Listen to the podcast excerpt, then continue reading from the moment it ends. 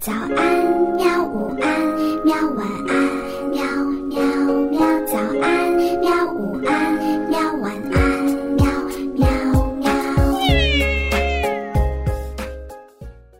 嘿嘿，哈哈，晚安，绘本。晚安，绘本。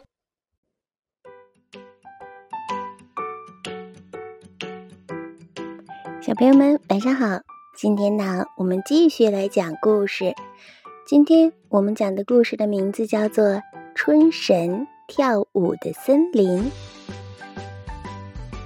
清晨，阿弟和爸爸坐上开往阿里山的小火车。阿弟手里紧紧地握着一个旧旧的小袋子，里面呀装着一片干枯的樱花瓣。这是奶奶最喜欢的东西，是她的宝贝。每一次，奶奶总是小心地拿出樱花瓣，对阿弟说：“在山上时啊，当我闻到青草发出的清香，感觉泥土变得温暖的时候，我就一直在等着。”嗯，等着，等什么呀？阿弟好奇地问。等满月樱花季呀，在冬天最后一个满月的时候，所有的好朋友都会回到樱花树下，高兴地唱歌跳舞，等待着樱花精灵唤醒沉睡的春神，让春天又回到人间。奶奶。躺在床上，眯着眼睛，微微的笑着。奶奶还告诉阿弟，这片樱花瓣是他下山的时候，一群很特别、很特别的朋友送给他的礼物呢。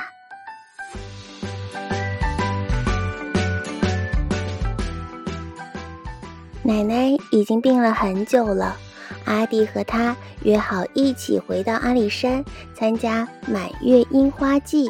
但是奶奶却说话不算数，自己先走了。每次摸着这个小袋子，阿弟都会想起奶奶，他又生气又难过。小火车慢慢的往上爬，绕过一圈又一圈的绿色山林，阿弟终于回到了奶奶的阿里山。这是阿弟第一次见到阿里山。夜晚的阿里山很安静，只听见小虫子叽叽叽的叫声。阿弟拿着奶奶的樱花瓣，站在樱花树下。奶奶常说，樱花盛开的时候，就像一朵朵美丽的小红云，飞舞在山林中。但是现在，阿弟看到的却是一棵棵。光秃秃的樱花树。奶奶，你知道我帮你把樱花瓣带回来了吗？阿弟把花瓣放在树枝上，想象着樱花盛开的模样。这时，一阵风吹过来，卷起树上的樱花瓣，花瓣随风飞舞，好像一只美丽的蝴蝶，往白雾弥漫的森林深处。飞过去了，阿弟赶紧去追，他跟着飞舞的花瓣在白雾中绕来绕去，等到雾散，才发现自己来到了森林深处。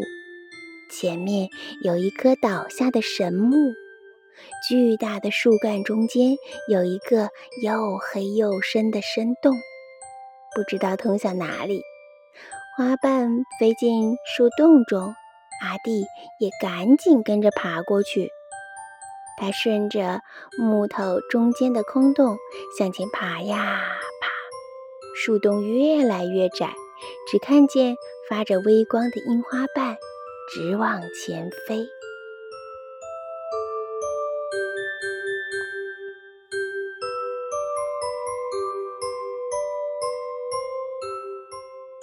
阿弟终于爬出了树洞，飞舞的花瓣轻轻地落在他的手心。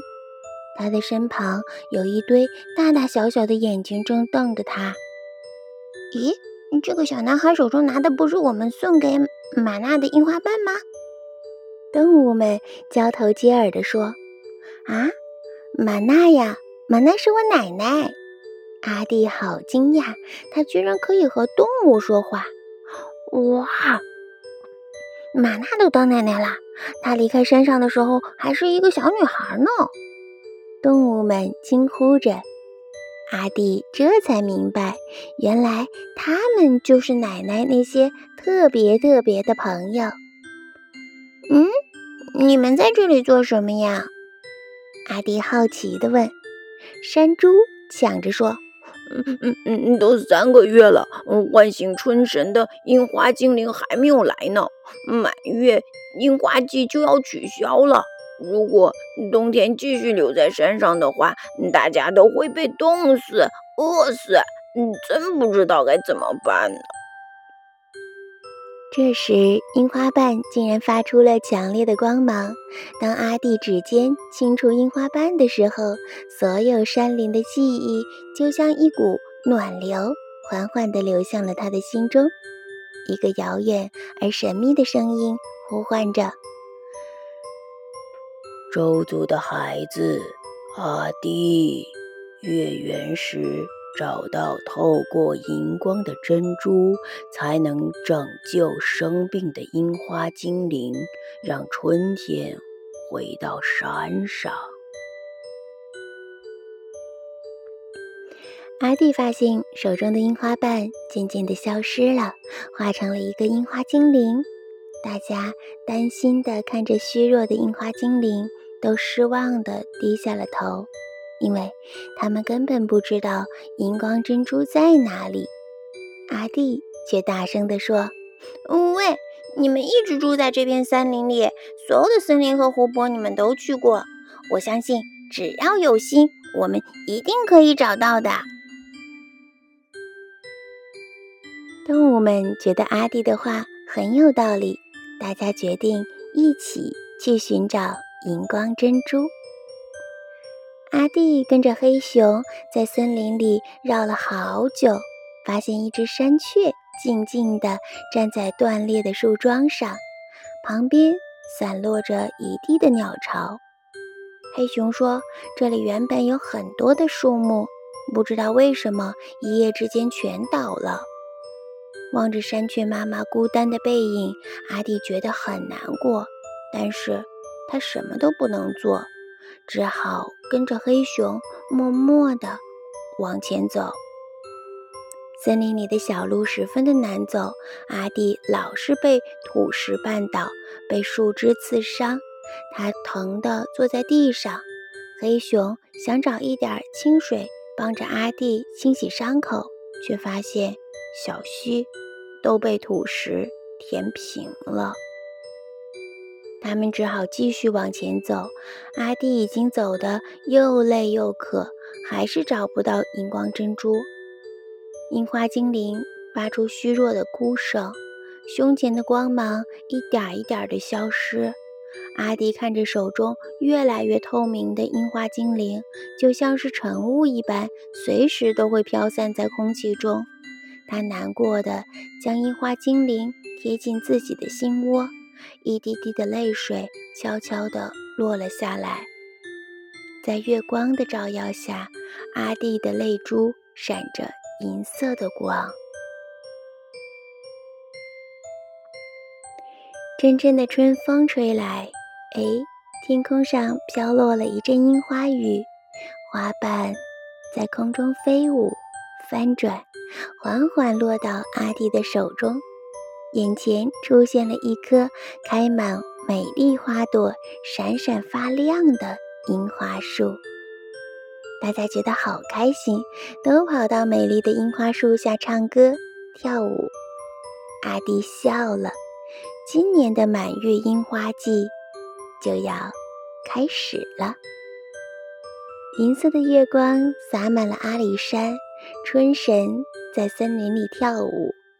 阿弟微笑着说：“奶奶，明年春天我一定会再回来参加满月樱花季的。”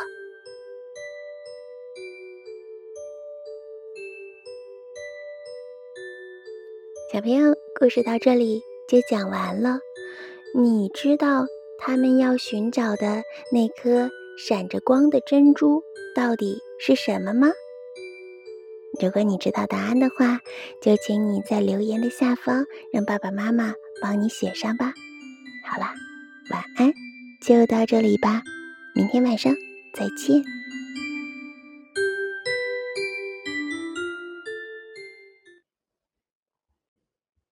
好吧，晚安，绘本。可是我还想看看星星。